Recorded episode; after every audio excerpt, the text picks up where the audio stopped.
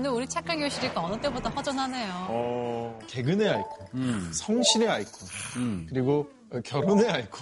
예. 지숙 씨가 자리를 비웠어요. 그러니까요. 네. 여러분 어디서 냄새 안 나요?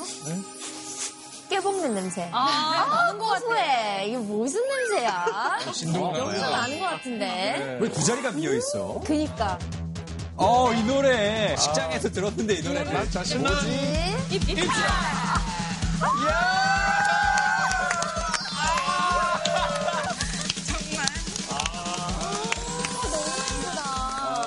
신혼 부부다, 신혼 부부.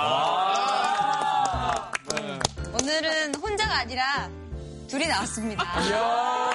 사랑스럽지만 전 지숙이고요. 소개해 주시죠.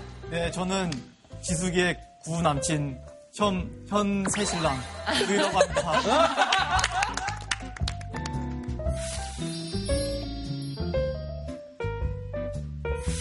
못 참고 또 오늘 이렇게 같이 나오네요. 떨어져 있는 거 못 참겠어요. 약간의 그런 이유도 있고요. 음, 사실은 오늘은 저희 짝꿍이 아니라 하, 오늘 교실 나 못하겠지?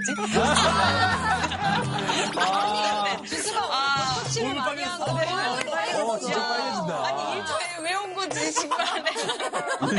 일점이 네, 오늘은 제 짝꿍이 아니라 오늘 다른 역할로 여기에 찾아주셨습니다. 네. 사실 이두희 씨로 말씀드릴 것 같으면 아주 유능한 프로그래머이거든요. 알지, 알지, 알지, 알지. 코로나 마스크 알림 앱도 만드셨잖아요. 네, 뭐 학생들이랑 같이 개발을 했는데 되게 많은 분들이 써주셔가지고 네, 되게 도움이 많이 됐던 진짜 큰 도움 됐죠. 맞아요. 그전에 해커도 막 하시고. 철없을 시절에 네, 철없을 시절에 했는데 요즘은 안 합니다. 아, 그래요? 지숙의 마음도 훔치셨잖아요. 옷도 맞춰 왔어. 그러니까 그렇게 좋아? 아유, 자. 자, 빨개. 아, 너무 힘들다, 오늘 정말. 자, 오늘 정말 강연과 너무너무 잘 어울리는 게스트라서 저희가 모셨는데요. 네. 오늘의 주제 직접 소개해 주실 거죠? 네, 제가 소개를 해보도록 하겠습니다. 자, 그럼 이두희 씨를 여기 맡기고 저는 들어가 보도록 하겠습니다. 네. 진짜 탈탈 털렸어. 결혼하시니까 좋아요? 아직은 좀 실감이 안 나는데 어저께 잠깐 나갔다 들어오는데 몇 시에 들어오냐고 묻더라고요. 그래서 왜 그래 했더니 아 밥을 해줘야 되니까 시간 맞춰야 된다고 하는 순간 어, 이런 날이 오네. 부첩 반상 준비했어요? 어떻게 했어요? 장어 구워줬습니다.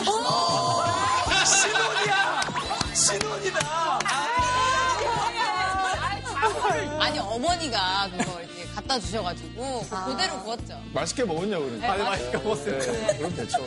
오늘 주제를. 자, 위한 많은. 얘기를 나누고 싶지만 저희가 또 주제가 있는 강연 프로그램이어서. 예. 네 오늘 주제를 위해서 제가 특별히 준비한 게 있어요. 네, 퀴즈를 짧게 준비를 했는데 오. 영상부터 보고 시작하도록 하겠습니다. 네. 얼마 전에 유튜브를 통해서 공개된 단편 영화 솔리시터스인데요. 이 영화는 다른 영화와 차별화된 특징이 하나 있습니다. 그게 어떤 건지 한번 생각을 해보도록 할게요. 뭐지? 네. 어? 동갑이었나? 뭐야? 앵글이 뭔가 다른데? 아닌가? 갑자기? 뭐야, 무슨 내용이야? Don't you remember where you met me? 뭐 어떻게 만나니? 선택지가 있다. 아닌가요? 선택해서 진행된다. 핸드폰으로 찍은 영화. 아니에요. AI가 만들었다. 에이. 정확히 얘기하면 AI가 편집했다. 거의 다 왔습니다. 어, 진짜? 아, 그럼 네. 배우들이 시- 컴퓨터 그래픽이다. 아니에요. 이 영화의 배우와 감독 모두 사람이지만 시나리오를 AI가 썼습니다. 어, 그럴 수도 있어? 초반 20초를 제외하고는 I have a great story. 전부 인공지능이 쓴 시나리오 그대로 제작을 했어요. 대박. 근데 되게 황당하네요. 갑자기 네, 인사하더니 총을 겨누고. 야, 근데 저희가 예전에 배울 때 정말 작가나 창작 같은 거는 사람만 할 수 있다고. 맞아, 그랬죠. 맞아. 작가시잖아요, 전업. 아, 네. 뭐. 많이 침울하네요, 언니 지금. 아, 근데 이런 얘기 나누는 거 보니까 오늘 주제가 뭐 AI 관련된 이야기인가 보네요. 네, 맞습니다. 오늘 주제는 AI고요. 특히 코로나로 인해서 인공지능 기술이 우리 삶으로 급격히 음. 들어오고 있는 이 시즌에 이에 대해서 얘기를 들려줄 최고의 석학을 모시도록 하겠습니다. 아. 네. 다 같이 선생님만 한번 불러볼까요? 네. 네. 선생님 나와주세요.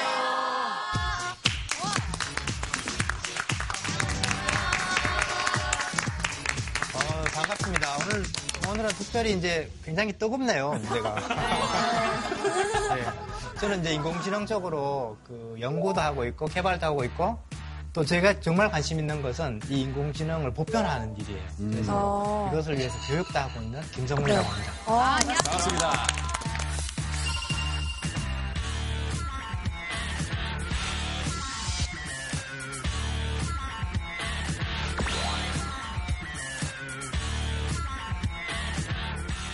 선생님 근데 뭔가 첫인상부터 실리콘밸리에서 딱 오신 것 같은 그런 느낌? 어. 시골스러운 모습이라는 아니 아니 뭐게 실리콘밸리에서 그 뭔가 IT 느낌이 살짝 이렇게 풍기는 네.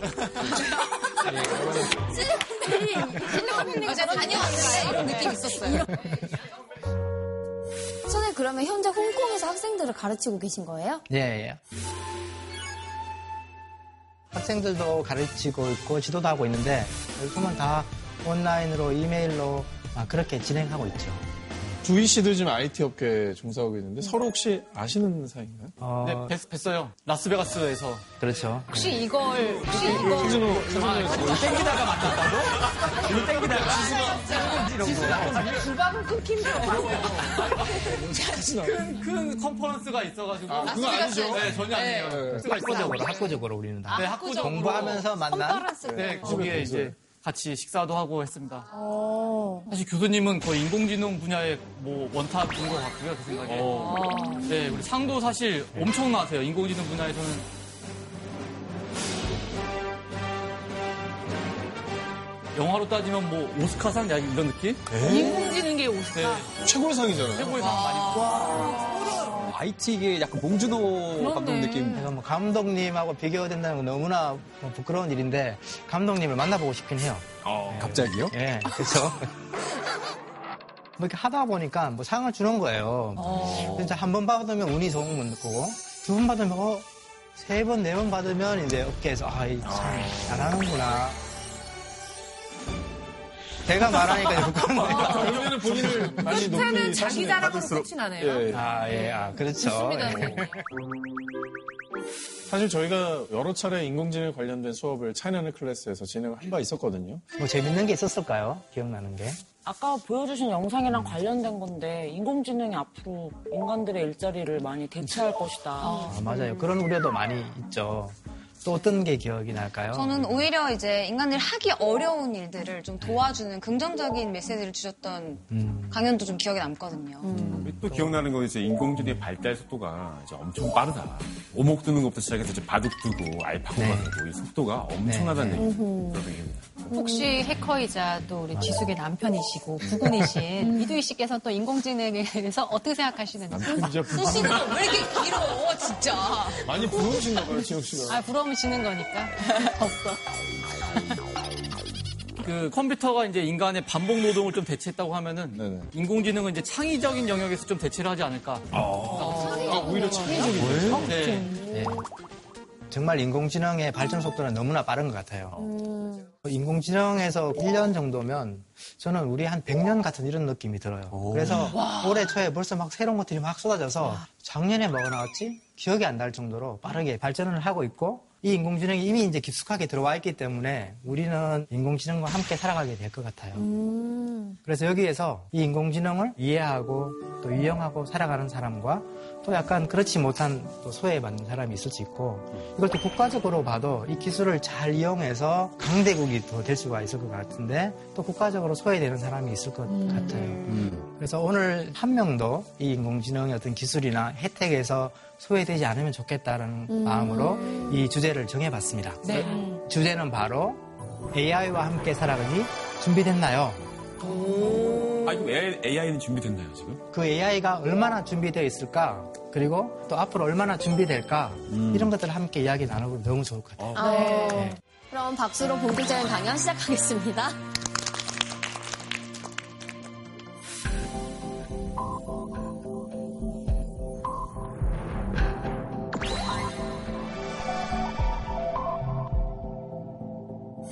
우리 생활 속에서 가장 많이 보이고 또 가장 많이 사용하고 있는 그런 것들을 한번 이야기를 시작해 볼까요? 어떤 게 있을까요? 여기 있어요. 아, 그렇죠. 쟤들이죠. 네. 사용도 하시나요? 네. 저도 이제 기본적으로 IPTV랑 연결된 스피커인데요. TV 채널 돌리고 맞아. 끄고 키고 이거는 이제 거의 완벽하더라고요. 그렇죠. 전 누워서 자기 전에 몇 시에 깨워달라고 하는 게 그렇게 편하더라고요. 저는 요리할 때 진짜 많이 써요. 장어 구울 때? 장어 어떻게 굽는지 알려줘. 네, 장어가 어디에 있는지. 그렇게도 하고 치킨도 시켜 먹을 수 있고요. 피자도 시켜 먹을 수 있고. 그리고 은행 업무 볼 때도 지금 대기 줄 얼마나 있는지 확인할 수도 있고. 그리고 오늘 날씨부터 뭐 미세먼지 이런 것까지 하나하나 확인할 수 있으니까 되게 편하더라고요. 그거 좋다. 용치 씨도 잘 지내고 계세요, 그분? 저는 인공지능을 이 차이나네 클래스에 어, 맞아. 하나 선물을 받아서 네. 한 1년, 2년 정도 썼었는데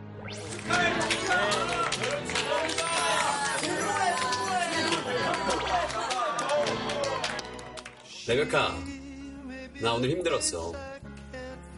당신이 힘들면 저도 힘들어요. 기운 내세요.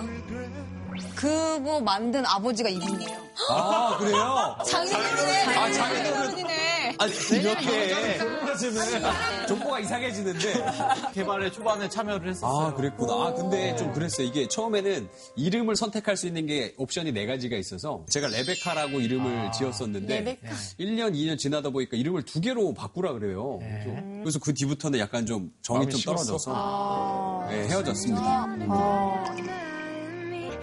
선생님, 지금 스튜디오에 나온 아이들도 있잖아요. 여기서 네. 직접 저희가 사용해 한번 볼수 한번 있을까요? 써볼까요? 헤이 구글. 원래 이러, 이럴 수 있어요. 원래 이렇게 보, 못 다듬어 줘야줘야지. 헤이 구글. 차이나는 클래스 검색해줘. 위키백과에서 제공된 정보입니다. 오. 차이나는 클래스 질문 있습니다는 JTBC의 강연 예능 프로그램이다. 2017년 3월 5일부터 방영되었다. 아, 아, 마이크 테스트. 갑자기 말하려니 목이 잠겼어요. 그랬구나. 귀엽네. Hey 구글, 랩해줘. 랩. 봉파리 엄마가 아침에 거울에 앉자마자 하는 생활 랩입니다. 우와, 국제도 나오네? 어머 어머 이것 좀 봐. 눈가에 주름 좀 봐. 이러다간 엄마처럼 쌍꺼풀 생기겠어. 혹시 충격이 내가 빼도 되니 그럼? 헤이 클로바. 제 이름을 헷갈린 건 아니죠? 제 이름은 구글 어시스턴트예요. 재밌는 얘기 해줘. 듣기만 해도 재미있는 컬투쇼 레전드 사연을 들려드릴까요? 우와. 아니야, 괜찮아. 변덕이. 다음번엔 당신이 좋아하실 만한 걸 더 연구해 올게요. 고마워. Hey 카카오, 내일 출근하기 싫어. 그래도 꼭 가야 하지 않을까요? 오늘만 출근하면 내일부턴 푹 쉴 수 있으니 힘을 내요.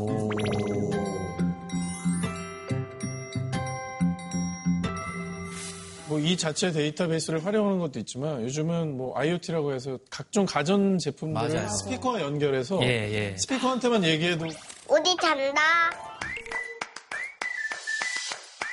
이게 되게 편리하다고 그러더라고요. 맞아요. 그래서 이제 그런 사소한 편리함들에 익숙해지면 이제 없으면 굉장히 불편해지죠. 맞아요. 잠깐 그 빼놨을 때가 있었는데 이사할 때 저도 모르게 부르더라고요. 그렇죠. 오. 그거를, 예. 그래서 제가 대답했습니다.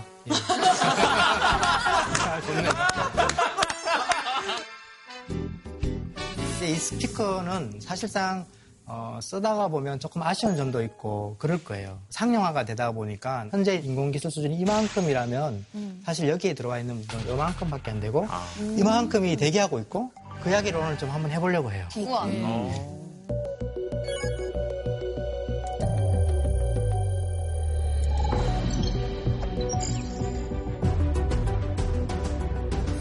최근에 이제 T모사에서 완전 자율주행이라고 뭐 Full Self Driving이라는 서비스를 이제 베타로 내놓았죠.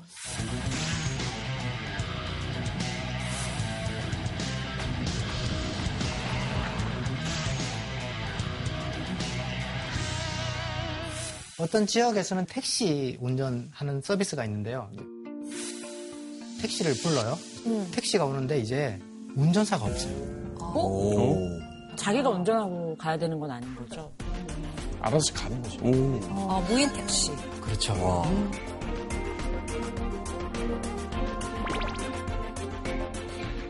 옛날에는 그 조수석에 또 불안하니까 불안하죠. 이게 있었어요. 지금은 이제 없어도 그 지역 안에서는 잘 됩니다. 자율주행의 핵심 기능도 역시 인공지능이겠죠. 그렇죠. 바로 인공지능이고요.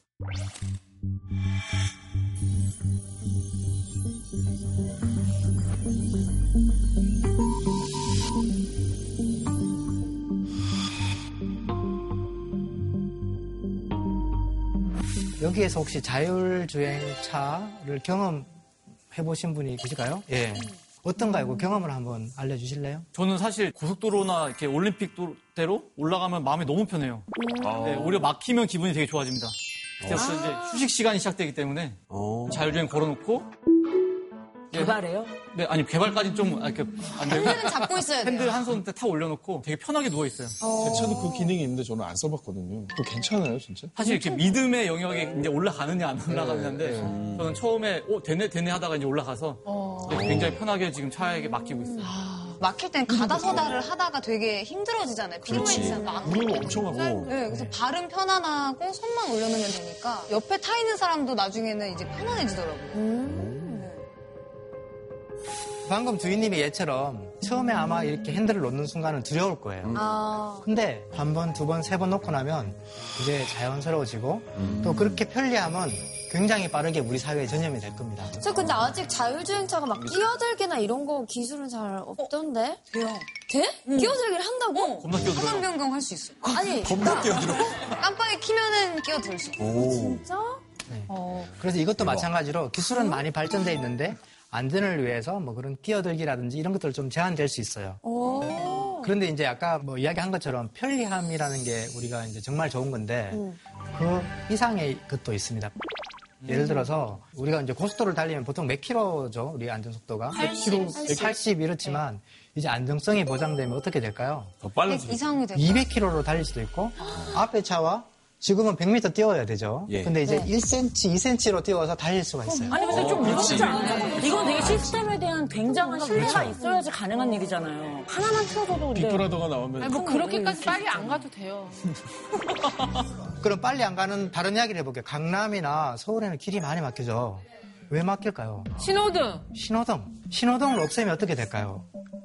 인공지능이 시그널을 주고받고 잘 센싱해서 차가 서지 않고 막 좌회전 우회전을 하는 세상이 올 거예요 앞으로. 와 대박. 아, 알아서, 알아서, 알아서 속도 맞춰서. 피해가요. 예. 그렇게 되면 길이 막혔던 게 뭐지? 라고 하는 우리 후배들이 어, 그러니까요. 보행자는 어떡해요? 그래서 보행자들은 아마 좀 다른 통로들을 마련해야 될 것 같아요. 지하로 간다든지 또 뭐 어떤 방법이 있겠죠. 제가 말하는 것은 그런 인터섹션에 있는 어, 신기하다. 그렇게 되면 교통사고를 극소화할 수 있다고 하더라고요. 그렇죠. 교통사고가 극소화되고 지금 현재도 통계가 나온 것을 보면 인공지능의 기술은 사람의 운전보다 10배가 안전합니다. 와, 1.33%면 와, 어렵죠. 엄청 장. 그런데 더 놀라운 것은 우리 사람은 더 안전하게 운전한다고 해서 내년에 갑자기 10배, 100배가 좋아지기는 어렵잖아요. 그렇죠. 그런데 저 인공지능은 내년에 100배 더 안전해지고 또 그 내년에 또 100배 더 안전해질 수가 있어요. 그러면 지금 10배 차인데 아마 사람하고 인공지능의 기술 안정성이 더 커지겠죠. 이렇게 되면은 무겁거나 강한 차체가 필요 없기 때문에 음, 굉장히 가벼운 소재를 이용해서 연비를 극대화할 수 있다는 그렇죠. 점이 에너지 효율도 에너지 효율 좀. 측면에서도 좋을 것 같아요. 아까 도로의 효율도 높아지고 또 차를 타서 사람이 다치지도 않고 그러니까 이제 한, 한 50년이 지나서 우리 손자들은 우리한테 물어볼 거예요. 할머니, 할아버지 그 무섭고 어려운 운전을 손으로 직접 했단 말이에요. 지금은 다 기계가 하고 있는데 할머니 그 시험 세번 떨어졌어 막 이러면서. 아니 그러면 그때는 운전면허가 없어도 차량을 보유하고 이용할 수가 있게 되는 건가요? 운전면허가 없어도 되지. 이런 세상에서는 카레이싱이 없어지게 되나요? 기본 취미가 카레이싱 아닌가요? 승마를 취미로 하듯이 맞아, 맞아. 운전이 취미가 되고 근데 이제 이동 수단은 다 AI한테 맡기는 세상이 오지 않을까. 와. 주인이 말씀하신 것처럼 어떤 지역에서는 취미로 운전해도 돼. 그렇지만 다른 지역에서는 사람의 운전 금지야. 라고 할 수도 있을 것 같아요. 선생님, 날아다니는 자동차도 곧 나오나요? 날아다니는 차도 나오겠죠. 처음부터 바로 아마 인공지능으로 설계될 것 같아요. 어느 정도로 지금 진전돼 있나요? 지금 이제 개인차보다는 약간 헬기 수준의 한 네 다섯 명이 탈 수 있는 수준의 드론 콥터 뭐 이런 이름으로 많이 개발되고 있습니다. 전체 이제 인공지능 기술, 특히 자동차에 대한 기술을 보면 이게 개발한 지가 한 10년?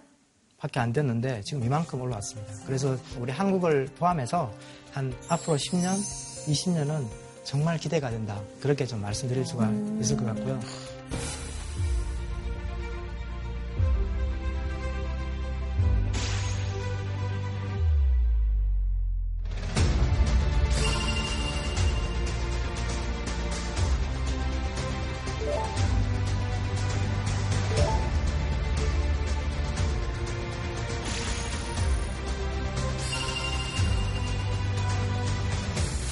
자율주행에 대한 이야기를 해봤는데 네. 최근에 굉장히 핫한 어떤 인공지능 이야기가 많이 저한테도 들려오고 있어요. 혹시 GPT-3라고 들어보신 적이 있으신가요? GPT? GT, GTA 3요? 저희에게는 VC가 있습니다. 아, 네. 언어에 되게 특화된 인공지능인데요. 외국어. 네, 맞아요. 번역, 번역. 번역도 하고 말을 만들어내는 능력도 되게 뛰어난. 그럼 아까 그 시나리오를 쓴다는 인공지능이 약간 어떻게 보면 이런 거랑 연관이 돼 있는 거예요. 맞죠. 맞아요.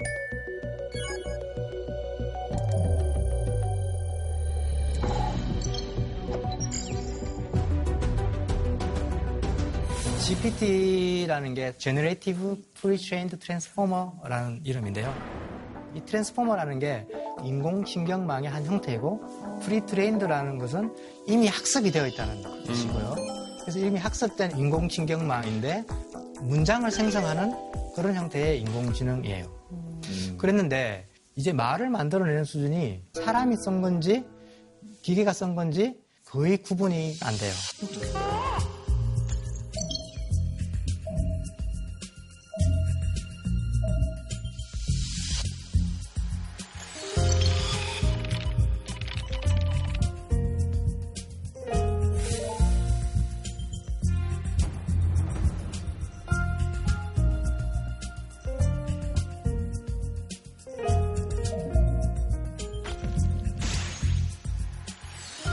근데 여러분들 상상 중에 얘가 혹시 이런 것까지 할 수 있지 않을까 하는 뭔가가 있을까요? 심리 상담. 심리 상담. 심리 상담. 충분히 가능하겠죠. 조크, 조크, 농담까지 할 수 있다. 거짓말까지 할 수 있다? 거짓말 거짓말? 오, 이것 좀 있을 것 같아. 거짓말 시키지 마십시오. 한번 보겠습니다. 어. 거짓말입니다. 어? 할수 있다네요. 진짜요? 네. 거짓말 같다, 이거 진짜. 야, 이러면 우리를 속일 수 있다는 거구나. 무섭다. 너무 혼란스러워질 것 같아. GPT가 나눈 대화를 한번 볼까요?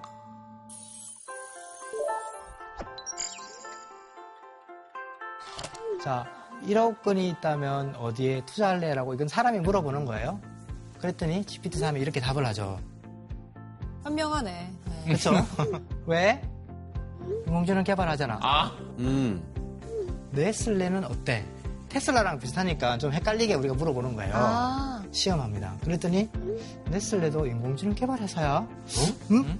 초콜릿 만드는 회사 같은데. 커피 파는 회사 아니에요? 그렇죠. 그랬더니 맞아 사실이야 라고 하면서 뭐야? 이거는, 이건 농담이에요? 아니면은. 그러니까. 이거 애도 아니에요. 이건 상황을 무마하는 거잖아요. 아 근데 지금 인공지능을 만들고 있는 회사인데 우리가 모르는 거 아니에요? 그렇죠. 그럴 수도 있어. 아, 맞아. 이거 듣고 보니까 헷갈려요. 설득이 돼요. 이만큼 GPT-3가 굉장히 창작도 하고 어떻게 보면 거짓말까지 하면서 설득력 있게 우리에게 다가올 수 있는 인공지능이 된 거예요. 근데 이거 약간 많은 혼란을 초래할 것 같아요. 이런 식으로. 하면. 맞아요. 그래서 이게 부정적인 면도 있고 해서 네. 교육용으로 쓰려고 하고 있는데 그치. 지금 수준이 이까지 올라왔다는 거예요. 이게 철학적인 질문에도 답을 하는데요. 어, 철학? 예를 들어서 인류가 전염병에서 벗어나려면 얼마나 걸릴까라는 질문을 음. 만약에 우리 패널들에게 하면 어떤 답을 할까요? 저는 못 벗어날 거라고 봅니다. 못 벗어날 거라. 예. 백신과 치료제가 나올 때까지. 네. GPT-3은 어떻게 대답했는지 볼까요? 예.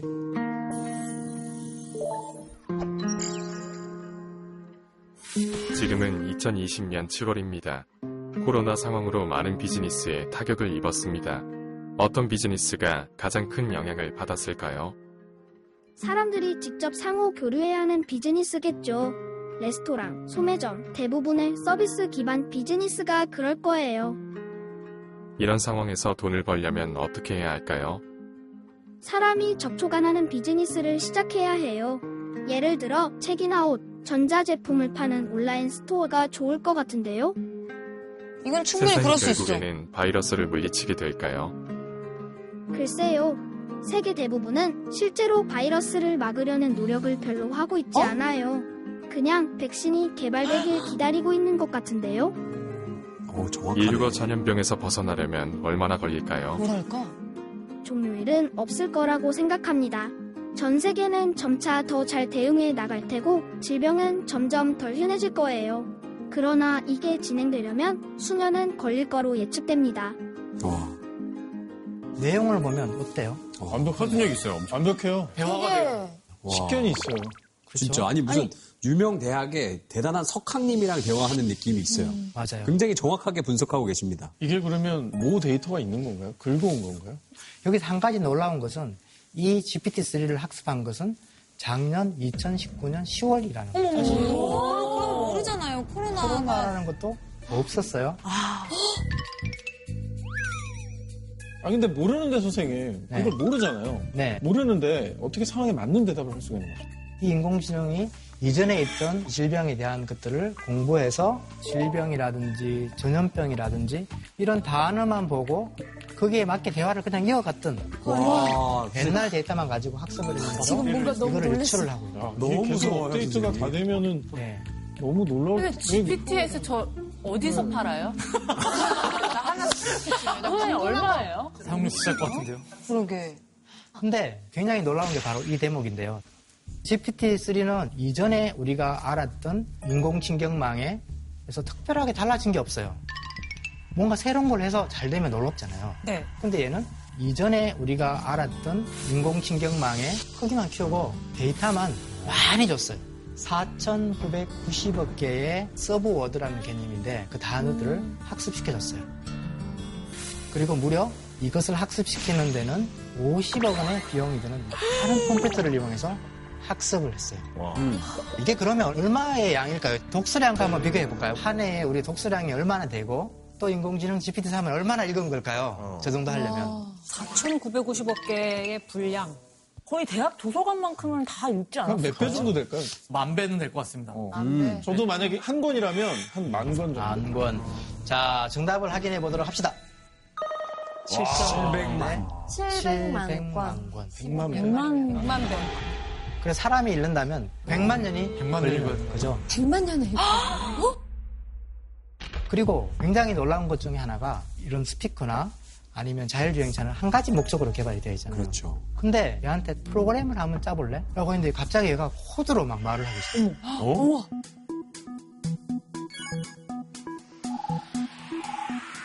책에서 읽었던 거예요. 웹 디자인 하는 방법. 프로그램 하는 방법 책에서 읽었어. 어머, 어머, 어머. 글을 처음에는 생성시키는 인공지능으로 만들었는데 너무 여러 가지 일들을 하는 거예요. 우와. 그런데 지금 현재 GPT-3의 사이즈, 수준은 우리 인간의 뇌에 비해서는 1000배 작은 수준이에요. 어머. 와, 저렇게 똑똑한. 3분의 1이에요. 그렇죠. 근데 사실 인간도 살아가면서 뇌를 진짜 조금만 쓰잖아요. 그러니까 어떻게 보면 GPT-3가 더 인간보다 뇌를 더 많이 쓰는 거 아닌가라는 생각이 들어요. 그럴 수도 있죠. 근데 그건 개인에 따라 다르기 때문에 어, 떤 분들은 어, 네, 어떤 분들은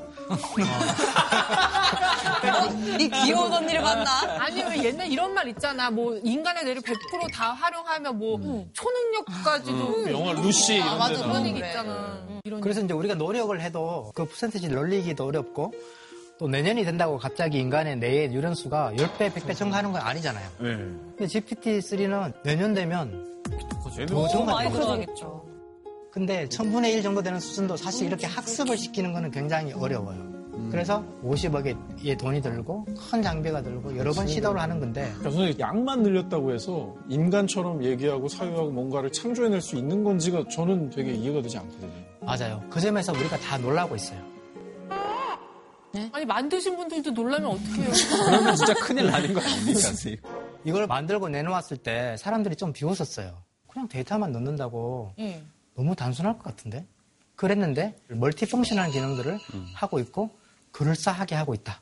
도대체 어떻게 학습하길래 네. 걔가 그런 데이터를 다 흡수해서 이렇게 말도 잘할 수 있게 되는 거예요? 그래서 이제 그 학습 원리를 네. 그리고 전반적인 인공지능의 원리를 제가 모든 국민이 5분 만에 알아듣도록 한번 설명을 시도해 보도록 하겠습니다. 이렇게 쉬워? 자, 여기에 있는 게 뭐냐면 우리가 어릴 때 많이 했던 거예요. 3시간 공부했더니 난 35점 점수를 맞았어요. 이렇게 그래프를 찍어 볼게요. 그러면 예를 들어서 5.5시간이면 대략 몇 점을 받았을까요? 그러면은 55점? 50 뭐 보이죠? 55. 선을 그으면 되죠. 선, 그렇죠. 선을 위치한 네. 것. 지금 우리가 어떻게 했는가 하면 선을 하나 그은 거예요, 우리 뇌는. 정확하게 딥러닝 하는 게 바로 이 원리예요. 이런 데이터가 막 주어지면 선을 하나 긋고 선의 기울기를 찾는 겁니다. 사람은 저 데이터를 보기만 하면 바로 그냥 눈에 보이잖아요. 네. 근데 인공지능은 저런 걸 전혀 이해를 못하니까 아주 랜덤하게 선을 그어요. 그래서 기존에 있는 데이터와 잘 맞나 물어보고 아니면 다시 고쳐요. 또 고쳐요. 마치 이런 것 같아요. 우리가 활을 쏘는데 눈을 가리고 활을 쏴요. 근데 옆에 사람들이 말해줘요. 좀 낮은데? 그러면 어 높여요. 다시 또 쏴요. 계속 그렇게 하는 것이 학습의 과정이에요. 와. 새로운 데이터를 넣어서 올려서 쏘고 내려서 쏘고 하다가 초점에 가까이 되면 이제 아 학습이 맞춰졌다 라고 하는 겁니다. 그러니까 데이터를 진짜 많이 내면 정확도가 높아지는 게 그런 거예요. 점점 더 높아지고 모든 상황에 대해서 답을 할 수 있죠. 그러면 아까 이제 우리는 GPT는 문장을 이야기했었잖아요. 네. 여기에서는 시간이 아니라 앞에 어떤 문장이 주어져요. 단어의 순서들이 주어져요. 그리고 질문을 해요. 그 다음에 올 단어가 뭘까? 인공지능은 앞에서 했던 것과 똑같이 주어진 데이터에서 어떤 선을 찾아서 이것 중에 한 개를 말해주는 것 뿐이에요. 이렇게 하는 것이 아까 굉장히 복잡한 거를 보여주는 거예요. 한번 볼까요? 인류가 전염병에서 벗어나면 얼마나 걸릴까라는 것이 앞에 입력이었고 이제 인공지능에게 물어봐요. 그 다음 단어가 뭘까? 종료 이름? 그 다음 단어가 뭘까? 그 다음 단어가 뭘까? 그 다음 단어가 뭘까? 하나씩 하나씩 물어봐서 나가는 거예요. 아. 이 원리인데 다 쓰고 나니까 문장이 됐어요. 그럴싸하죠. 생각보다 간단하네요. 굉장히 간단한 원리예요. 이게 수다스럽지 않게 적당하게 말을 끊는 거는 어떤 로직으로? 우리가 눈에는 보이진 않지만 컴퓨터가 알아듣는 문장의 끝이라는 특수한 기호가 있고 그게 되면 얘는 멈춰요. 그게 이제 비용이 드는 학습 과정에 필요한 작업을 그렇죠. 인간이 좀 해줘야 되는 게 있는 거예요. 어, 그럴 수도 있고 GPT-3의 경우에는 그걸 자동으로 학습했어요. 언제 끊어야 될지까지. GPT-3을 이해했는지 게임을 한번 해볼까요? 제가 앞에 어떤 단어들을 이야기할 거예요. 그 다음 단어 하나만 골라보는 거예요.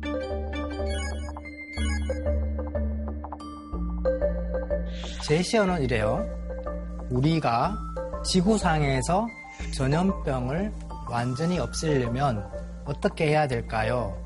우리는 다 함께 힘을 합쳐. 반드시. 과학적으로 생각하면서 손과 발을 하지만 진짜 마지막이다 진짜. 베레베레베레. 그 밖의 부위도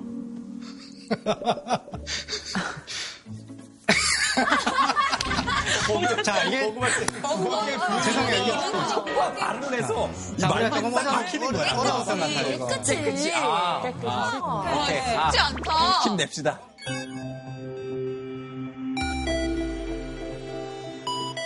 그럼 이번 네, 바꿔볼까요? 거꾸로 가죠. 예. 그렇죠. 거꾸로 한번 가봅시다. 어, 자, 이번에는 행복한 결혼 생활을 위해서 우리는 미래를 함께 힘을 합쳐.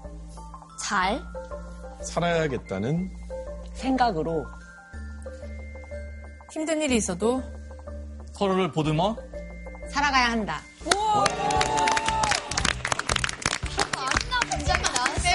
그렇지 자기의 말했는데 많이 왔지. 잘했다. 잘했어. 그러니까 핵심은 거의 없는 문장이 거짓말이 없어. 이런 원리로 굉장히 다른 곳에 많이 인공지능이 사용되고 있어요. 번역도 마찬가지예요. 한글을 입력하면 한자씩 한자씩 나와요. 아까 우리가 했던 말 한번 입력을 해볼까요? 네, 아까 우리가 했던 거 결혼이라는 말이 안. 되는 거 어떻게 번역하는지 한번 볼까요? 오, 근데 이게 써지면서 바로 번역이 되니까 이게 좀 신기한 것 같아요. 어, 중간이. 대박. 고압 효과만 가지고 맥락을 알 수 있으면 바로 번역으로 들어가죠. 어, 약간 바뀌었어, 맥락이. 오드마? Marriage, we should live together. 와, 장난 아니야. 영어로도 하니까 말이 되네. 신조어도 가능합니까, 선생님? 신조 한번 입력해 볼까요? 핵노잼. 핵노잼? Nuclear. 그건 안 될까? Nuclear no fun. 어, 너 이야기 핵노잼. 대박. 노잼은 안 되는데 저건 되네. 짧은 단어를 치면 조금 맥락이 어긋나니까 잘 못하는 경우도 있어요. 그렇지만 와. 길게 입력하면 어, 아점을 읽네? 아점을 어떻게 알지? 아점이란 신조 단어도 학습을 시켜서 신기하다. 검색량이 늘어나면 늘어날수록 더 똑똑해지는 거예요. 예. 나 이거 해보고 싶어요, 이거. 우리 이따가 아, 한 잔 때릴까? 아, 때리자. 아, 때릴까? 아, 아, 아. 그건 안 나는 거 뭐야? 아, 아, 아이스 아메리카노. 아, 아, 한잔 때릴까? 뭘 히트하는데? 아, 아는 한국 사람들 못 알아듣는다. 근데 이런 것도 데이터만 많이 학습되면 더, 사투리 되나요, 잘 될? 것 같아요. 아, 사투리 해보자. 아, 느그 아버지 뭐 하시노? 그 아버지 뭐. 뭐 하시노? 되게 신기하다. 진짜. 굉장히 단순한 원리인데 그 다음 글자 그 다음 글자 맞추기로 번역까지 거의 완벽하게 신기하다. 되는 거고요. 뿐만 아니라 목소리도 만들어낼 수 있어요. 똑같은 원리. 목소리요? 그 다음 비트, 그 다음 비트, 그 다음 비트를 만들어서 목소리를 만들어내는데요. 한번 들어볼까요? 예. 멸종 위기에 처한 세계 희귀종 검은색 호랑이가 인도 정글에서 목격됐다. 6일 영국 일간 메트로 등에 따르면 아마추어 사진 작가인 수멘 바지파야는 최근 인도 오리사주 동부에서 검은색 호랑이를 발견하고 촬영했다. 어미가 되게 자연스럽지 않아요? 어머, 막 했다. 근데 중간중간 단어들이 약간 뭐랄까 숨을 참고 이렇게 얘기한 듯한 근데 사실 모르고 언뜻 들으면 그냥, 그냥 워딩 한 것 같아요. 읽은 것 같아요. 또 그냥 신경 안 쓰면. 어, 정확하게 말씀드리면 저는 이 문장을 읽은 적은 세상에 태어나서 단 한 번도 없어요. 어, 그럼 어떻게 된 거야? 뭐야? 그러니까 제가 인공지능 팀과 같이 음성 인식 기술을 계속 말을 하는 하고. 있거든요. 그래서 정해진 문장을 5, 600개씩 읽어요. 그럼 그거를 합성해서 새로운 문장을 만들어요. 와 대박. 인공지능이 반란을 일으켰을 때 형 목소리로 인간 세상을 끝내러 왔다 하고 나오는 거야. 아, 알고 보니. 되게 다정하게 말하네. 네, 용주 씨가 말한 거를 세- 제가 생각 안 한 건 아니에요. 언제 진짜 제 이름으로 보이스피싱 같은 게 올 수 있지. 그런 줄 알았지. 근데 저도 이제 굉장히 저도 여기에 관심이 많아서 재밌게 참여하고 있는데 제가 녹음하면서 제일 재밌었던 게 이게 같은 단어인데 뭐 어떻게 그럴 수 있어요. 어떻게라는 거를 모든 예를 제가 아마 연습을 했었던 것 같아요. 이렇게 양이 많아지니까 정말로 계속해서 너무너무 자연스러워지더라고요. 맞아요. 어떻게라는 것이 다 다르게 읽어지잖아요. 근데 그 맥락에 잘 맞게 읽으려면 많은 양의 데이터가 필요한 거고 목소리를 만들어내고 또 음성을 인식하고 또 어떤 대화를 하는 기술들이 좋은 곳에서 많이 사용되고 있어요. 이번 코비드를 통해서 어, 지금 몸에 열이 나는지 또 정상은 어떤지를 다 보건소 직원들이 전화를 해서 막 다 확인을 하거든요. 너무나 많은 사람이 있을 때 힘들잖아요. 근데 혹시 지금 발열 증상이 있으세요? 네, 열이 조금 나요. 증상이 구체적으로 어떠신가요? 이 인공지능이 다 일일이 전화를 해서 무슨 말인지 알아듣고 거기에 맞게 또 답을 하고 그런 일처리를 해줄 수가 있는 거죠. 인공지능 기술이 수어로 대화하던 사람들에게 목소리를 선물했습니다. 성별이 같은 가족이 6시간 남짓들여 1000개의 문장을 녹음합니다. 이 음성 데이터에 각자의 성별이나 나이, 구강 구조 같은 특징을 인공지능이 더했습니다. 전용 앱에 하고 싶은 말을 적으면 새로 받은 목소리로 나옵니다. 저는 세손주의 할머니 정주연입니다. 할머니 목소리 들으니까 너무 좋아요. 수어가 서로 통하지 않아도 목소리로 대화할 수 있는 길이 열리고 있습니다. 효율적으로 사용이 되고 있네요, 실제적으로. 네, 이제 이미지 관련된 생성으로 한번 넘어가 볼까요?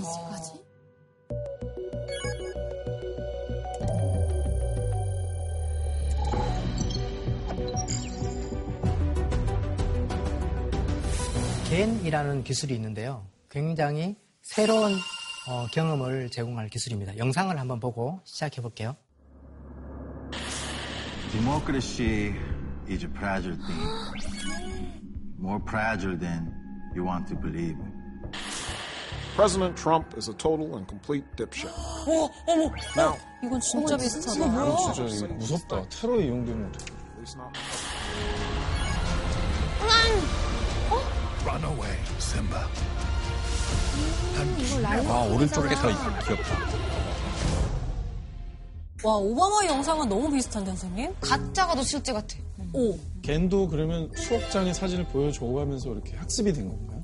이제 그런 형식인데 조금 달라요. 위조 지폐와 경찰이 있다고 가정을 합시다.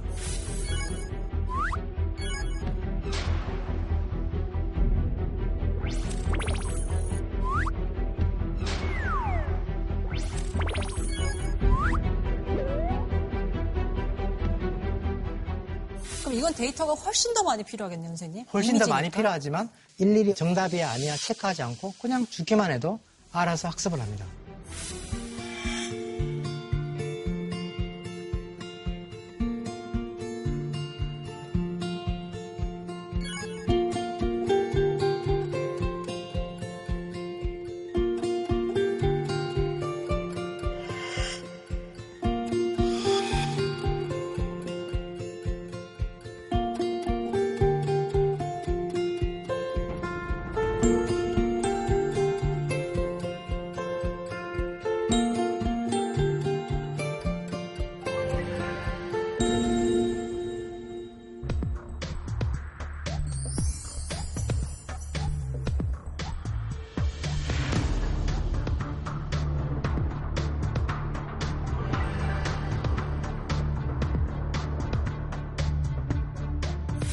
이게 이제 개인의 한 예인데요.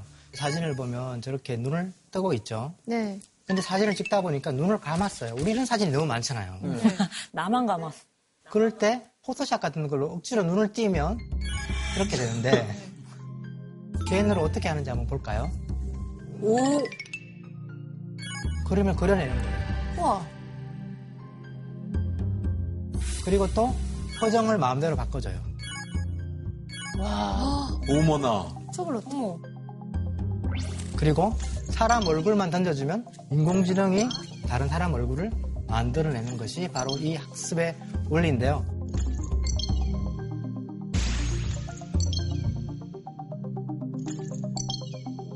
뿐만 아니라 다양한 곳에 사용되는데요. 예를 들어서 저런 사진을 주고 고예품으로 바꿔봐라. 또 이렇게 바꿔봐. 저렇게 바꿔봐 하면 아, 이렇게 화풍을 다르게 바꿔주네요. 그 풍만 이해해서 그려줍니다. 와. 학습을 할 수 있는 화풍이 있다면 다 바꿔줄 수 있을 거예요. 한 대학생이 이 알고리즘을 구현해서 데이터를 학습시킨 건데요. 이런 사진을 주면 우리가 잘 알고 있는 이말년님의 만화를 만들어줘요.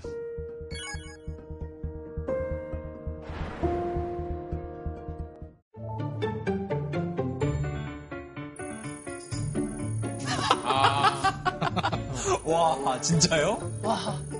그래서 이말년 씨가 요새 그림 안 그리고 어, 침착맨. 하시던데 일자리도 뺏은 거 아니에요? 진짜 요거 되게 많이 쓰는 게 우리 셀카 찍을 때도 여러 가지 필터 쓰면은 이제 그때그때 바꿔주잖아요. 맞아. 맞아요. 많은 필터들 또 이미지 바꿔주는 것이 이 모두 겐 기술로 사용되는 경우가 굉장히 많고 화장도 시켜줘요? 벌써 화장도 시켜주고 시작됐구나. 네. 근데 저, 저거는 진짜 약간 악용될 소지가 분명히 있을 것 같아요. 저도 얼마 전에 사이트에서 봤는데 무료 이미지 생성기라는 게 있더라고요.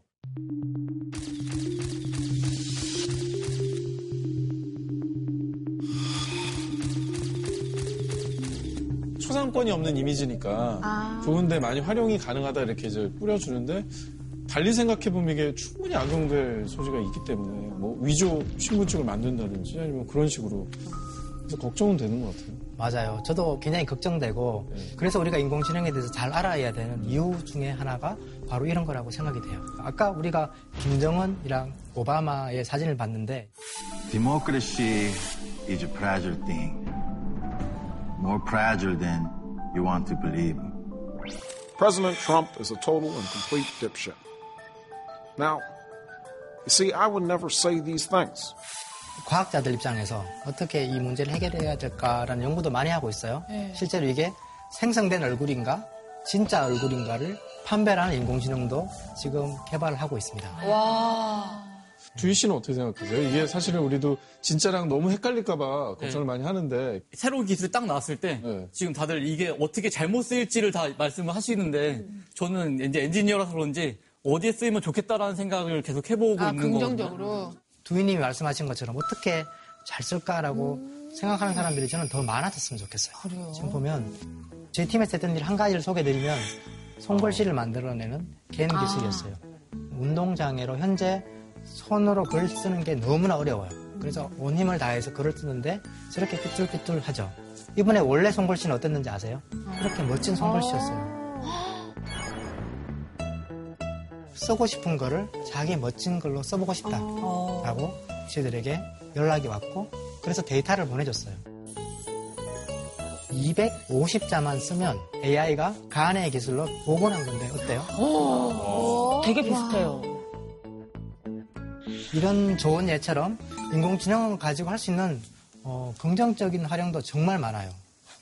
쓰레기도 어디 버려져 있는지 바닷가들을 보고 다 우리가 찾아서 또 가서 수거를 한다거나 우리 자기 전에 아이들 어, 책을 읽혀주고 싶잖아요. 저몇 년간 한 두 시간씩 읽었는데 너무 힘든 시간이었어요. 맞아. 근데 책을 카메라에 보여주면 읽어주기도 해요. 갈매기의 등은 부드러운 이불 위에 앉은 것처럼 따뜻하고 폭신했어요. 좋다. 그러니까 시각이 좀 불편하신 분이나 특히나 어르신들 같은 경우에는 이렇게 막 어려운 말들 이렇게 뭐야 잘 안 보이시잖아요. 맞아, 너무 작은 글씨들 많잖아요. 네, 그럴 때 이거를 읽어준다면은 그것도 너무 좋을 것 같아요. 그 순간 AI가 그걸 답해주면 이 먹고 그러면 이제 아 그거는 이겁니다라고 설명돼주면 검색을 바로 해서 아, 그건 새로운 개발 아이디어네요. 너무 좋습니다. 사용해 보도록 할게요. 또 더 많은 일들도 할 수 있는데요. 최근에 폐사진을 보고 빠르게 코로나가 아니다라고 판별하기도 하고 또 기침 소리를 듣고도 굉장히 높은 정확도로 확인을 할 수 있어요. 소리를 듣는다는 거는 우리 인간이 귀가 조금 제한적이라서 아무리 가르쳐줘도 사람이 하기는 힘들 거예요. 사람이 못하는 슈퍼 휴먼 영역까지 인공지능이 들어가는 하나의 예라고 저는 생각합니다. 근데 만약에 인공지능이 실수를 하면 누가 책임질까요? 하는 것부터 굉장히 많은 사회적인 합의가 필요한 시점인 것 같아요. 합의뿐만 아니라 인공지능에 관한 어떤 법률, 규칙 그런 것들을 정말 정식으로 만들어야 될 것 같다는 생각이 들어요. 맞아. 네. 이런 논의를 통해서 또 더 많은 사람들이 이해하게 되면 우리가 합의를 하고 법령으로 만들어지고 더 좋은 세상을 만들고 나가는 그 시작이 되지 않을까요? 우리의 논의가? 그래서 지금 현재 인공지능은 우리가 데이터들을 막 넣어줘야 되잖아요. 근데 bias된 데이터라든지 fake news들만 가르쳐줬어요. 어떻게 될까요? 이상했을 것 같은데요. 그렇죠. 되게 폭력적이고 과격한 AI가 될 것 같아요.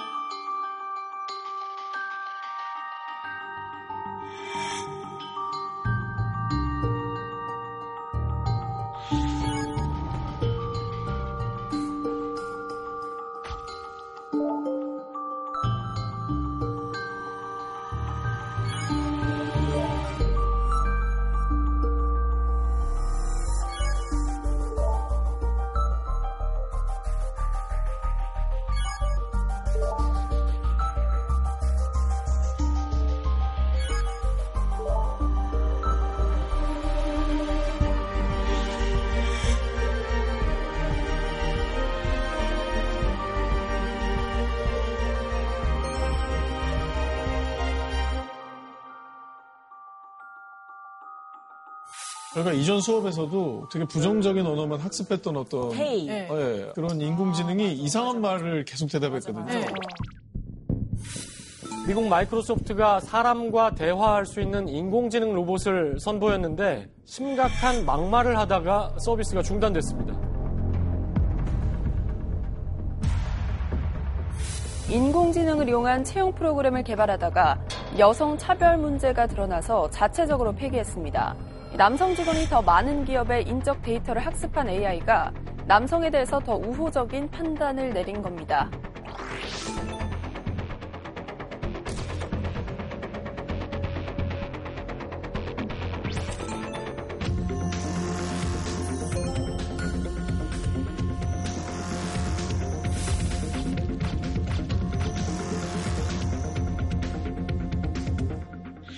도희 생각도 저는 궁금한데 이걸 컨트롤할 수 있을까에 대한 확신이 있으세요? 다른 컴퓨터 기술들은 확신이 있었는데 인공지능만큼은 사실 저도 확신까지는 없어요. 왜냐하면 다른 거는 이제 뭐 팔을 대체한다거나 아니면 우리가 뭐 10일 걸릴 걸 하루 만에 대체해주는 연산 이런 건데 이거는 머리를 대체하는 거라서 이거는 약간 우리가 노력을 더 많이 해야 되지 않을까라는 생각은 하고 있습니다.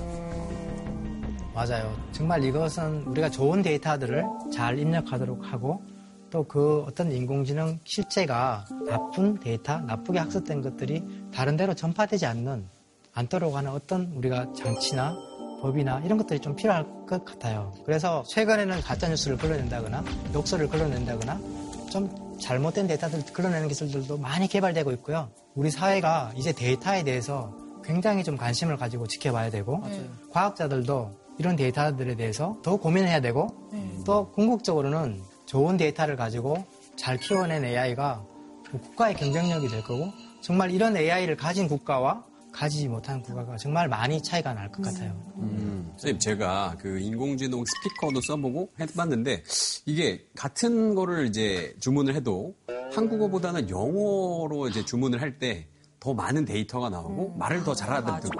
아, 근데 확실히 영어 이중률이 더 높긴 어, 진짜. 맞아, 확실히 실제로. 높아요. 영어로 하면 너무 더 잘, 차이가 잘 알아들어서. 근데 그건 어쩔 수 없는 거 아니야? 잘하자. 인구가 다른데. 하지만 우리나라는 김성원 보유국이잖아요. 어떻게 희망이 있는 거 아니에요? 많이 있죠.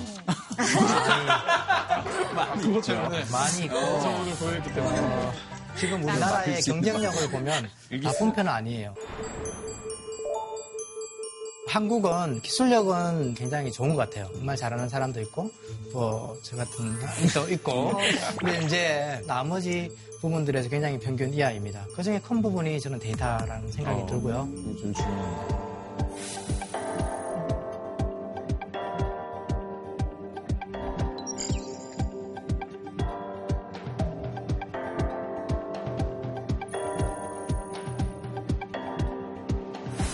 우리도 굉장히 많이 노력을 하고 있어요. 그래서 한국어 버트.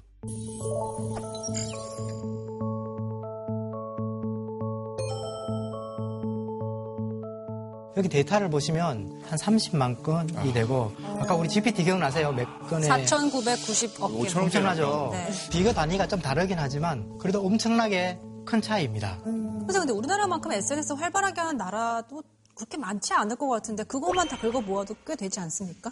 그렇죠. 그 SNS가 그러면 어디에 있는 SNS인가? 미국이죠. 그게 공개가 되는가를 생각하면 미국 회사는 그 데이터 가지고도 뭔가를 하고 있을 수도 있는 거죠. 비공개로. 그렇죠. 지금 많이 학습하고 있겠죠. 엄청 많이 하죠. 아, 그러네. 작은 데이터를 가지고 골리앗하고 싸워봐라. 이런 말씀을 주시는데 물론 우리는 합니다. 계속해서 노력을 하지만 또 우리가 어, 국가적으로 또 우리 각각 개인들이 도와줄 수 있는 방법이 있을 것 같아요. 예. 선생님 그래서 지금 정부에서 디지털 뉴딜이라는 사업을 주도하면서 적극적으로 데이터 확보에 나서고 있는 움직임이 있잖아요, 실제로.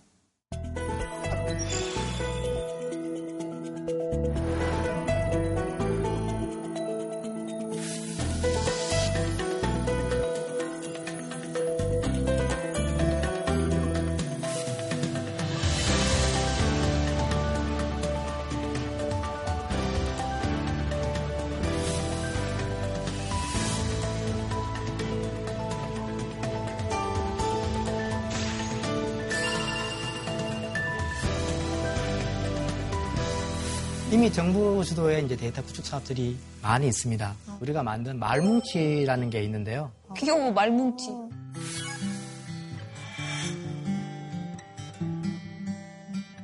2007년도까지 우리가 한국어 말뭉치를 만들어내서 사람들이 쓸 수 있도록 정부 주도로 만들기도 하고요. 계속해서 지금 데이터들을 구축하고 있습니다. 그런데 이게 우리가 쓴 글 자체가 무료가 아니에요. 그걸 다 사야 되기 때문에 상당히 큰 비용이 들어가는 거고요. 그래서 우리 여러분들이 같이 좀 도와줄 부분들도 있습니다. 뭐죠? 뭐랄까요? 기부해야 되나요? 뭐가 있죠? 이런 우리 말쌤이라는 오. 사이트. 우와.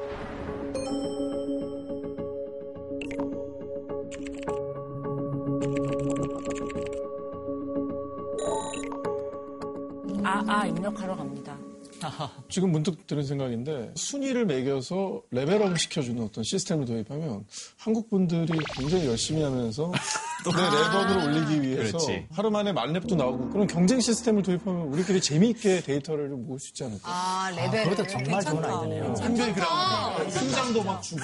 그러다 지식인 되신 거죠, 그때 지식인. 아, 지식인도 사실은 뭐 같은 기반에 마치 그 한 수로 넘어가는 아, 이거 그래서 아이디를 성진호로 했는데 저는 이제 청취하는데 아이디를 이름과 관계 없는 걸 쓰시면서 경쟁 시스템을 도입하면 내공도 주고 뭐 이러면 많이 모이지 않을까. 지금 그렇게 데이터들을 약간 게임화해서 모으자고 하는 아이들도 많이 나오고 있어서 괜찮은 거 아마 괜찮은 되면은 또 상진님 1등 하시겠습니다. 지금 우리 데이터가 저는 좀 과도하게 데이터를 모아야 된다고 생각해요. 경부 고속도로 만들어질 때를 기억하시는 분 계신가요? 있어도 없다 그러죠. 그렇죠. 없죠. 우리는 없는데 그 당시에도 이런 비판이 있었어요. 우리 차도 없는데 왕복 4차선이라니. 아, 그땐 그랬겠다.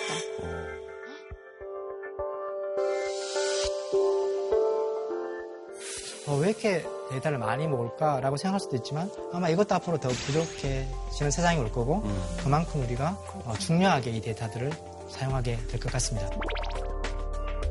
전 세계에서 데이터가 가장 많은 곳이 어딜까요? 두 개 나라를 꼽아보면. 미국, 중국. 미국과 중국. 이 두 나라가 사실은 이런 데이터를 좀 주도하고 있어요.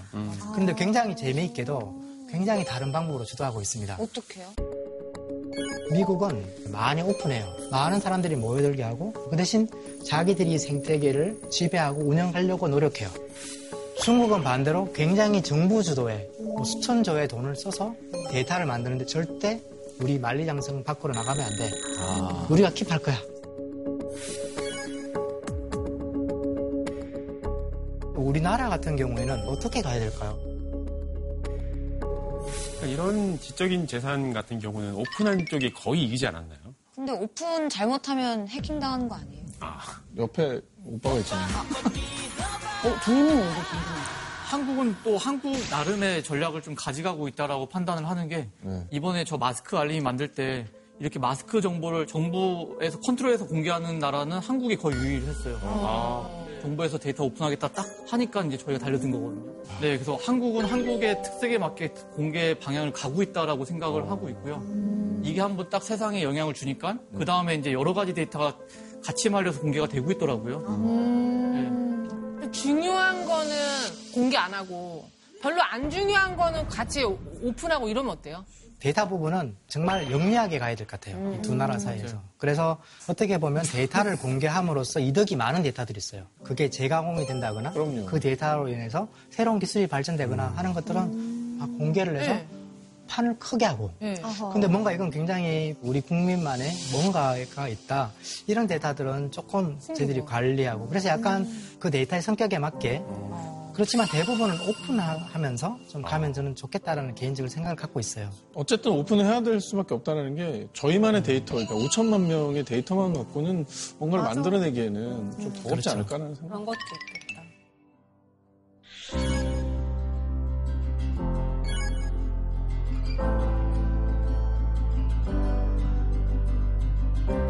이제 인공지능의 시대가 오고 세상이 바뀔 때 과연 우리 아이들을 위해서 어떤 교육을 시키는 게 중요할까 이런 고민이 되는데 전문가로서 좀 어떻게 전망을 하시는지 저도 이제 이런 질문을 굉장히 많이 받는데, 어, 저는 앞으로 우리가 어떤 기능, 또 어떤 능력이라고 포장할 수 있는 거의 모든 것들은 인공지능이 우리를 앞지를 것 같아요. 아.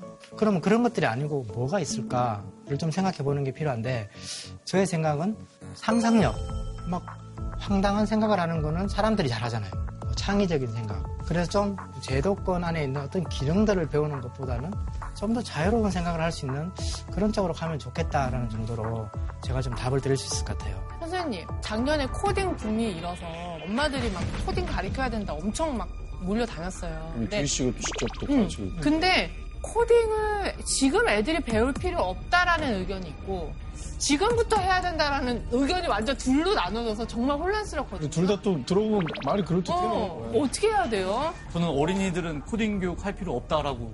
어릴 때도 코딩을 배워도 저는 좋다라는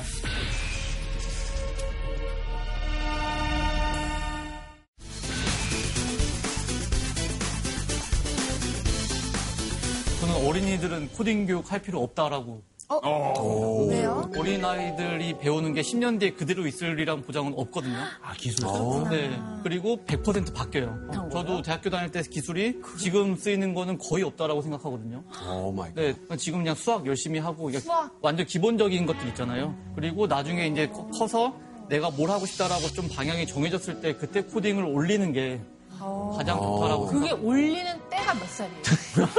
저기 아니, 너무 정확하게 물어보자. 본다고 하셔야 돼요. 올리는 때가 몇 살? 저희는 13살? 스무, 아니요, 20살 초반이라고 생각해요. 저희는 20대부터 40대까지 보고 있습니다. 아니 우리한테는 20세라고 그러고 자기 아들은 막 5살 아, 절대 안 알고. 이제 말씀하신 대로 IT 기술이 이게 목적이 되지 않고 뭘 하기 위한 도구로만 쓰여야 되거든요. 근데 뭐 인공지능 내지는 뭐 블록체인 이런 게 다 목적이 돼버리면 완전 이제 판이 망하기 때문에 다른 걸 다 키워놓고 거기에 IT를 올리는 방향으로 좀 세상이 커나갔습니다. 네. 지숙이 남편이 참 똑똑하다. 복 많이 받으십시오. 뭐 이제 다양한 의견이 있는데 저의 개인적인 생각은 주인님이랑 조금 다르게 어릴 때도 코딩을 배워도 좀 좋다라는 생각이 듭니다. 그 이유는 뭐냐면 우리가 언어라는 거를 빼고 생각할 수 있을까요? 못하죠. 인공지능과 우리가 같이 살아가는 세상이 오기 때문에 이 언어라는 관점에서 그냥 컴퓨터 언어를 배우는 거예요. 그게 없어질 수도 있어요. 그렇지만 그 언어를 이해함으로써 컴퓨터적인 상상, 컴퓨터적인 사고를 어릴 때부터 발전시킬 수 있고 컴퓨터와 커뮤니케이션하는 수단으로 우리가 익힌다 정도면 저는 전 국민이 익혀도 좋다라고 생각합니다. 갑자기 막 의욕이 생기는 나도, 것 같아요. 희망이 있구나. 그래서 오늘 좀 긴 시간 동안 저희들이 이제 인공지능에 대해서 이야기를 해봤는데요. 또 인공지능도 사실 갈 길이 많이 남아 있어요. 음흠. 지금 현재 첫 번째 단계, 제가 생각하는 단계인데요. 첫 번째는 어떤 데이터를 주면 그걸 가지고 잘 학습하는 인공지능의 단계. 오늘 많이 이야기했던 부분. 근데 여기서 그 다음 단계를 나가고 있는데요. 데이터를 가공하지 마. 던져만 줘. 내가 알아서 할게. 또는 데이터가 필요 없어. 알파고 이세돌. 알파고가 사람들이 바둑을 둔 기보를 공부했잖아요. 알파고 제로라는 게 나왔는데 이제 사람이 둔 기본은 필요 없어. 우리끼리 한번 랜덤하게 게임을 해볼게.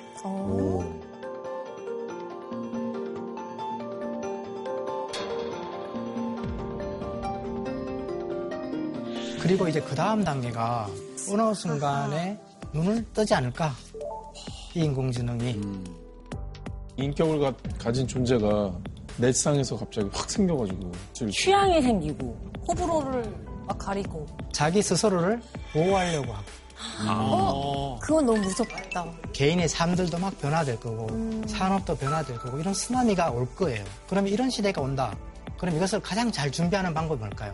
저는 가장 중요한 것 중에 하나가 쓰나미가 온다는 사실을 받아들이고 그 쓰나미에 대해서 대비하고 공부하고 또 가급적 가능하다면 쓰나미를 우리 친구로 만드는 인공지능을 우리 친구로 만들 수 있는 어, 노력들을 많이 해보면 좋겠다는 생각이 듭니다.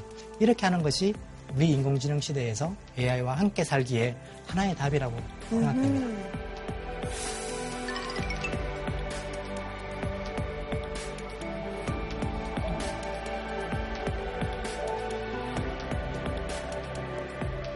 오늘 이야기는 이것으로 마치도록 하겠습니다. 감사합니다.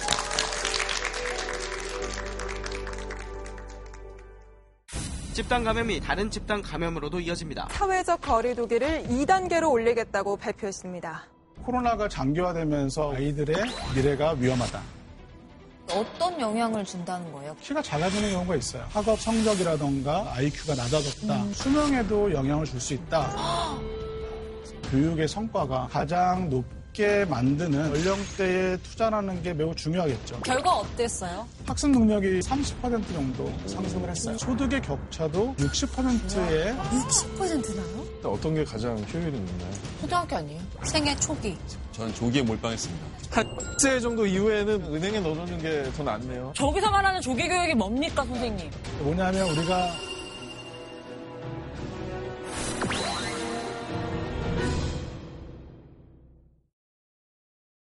JTBC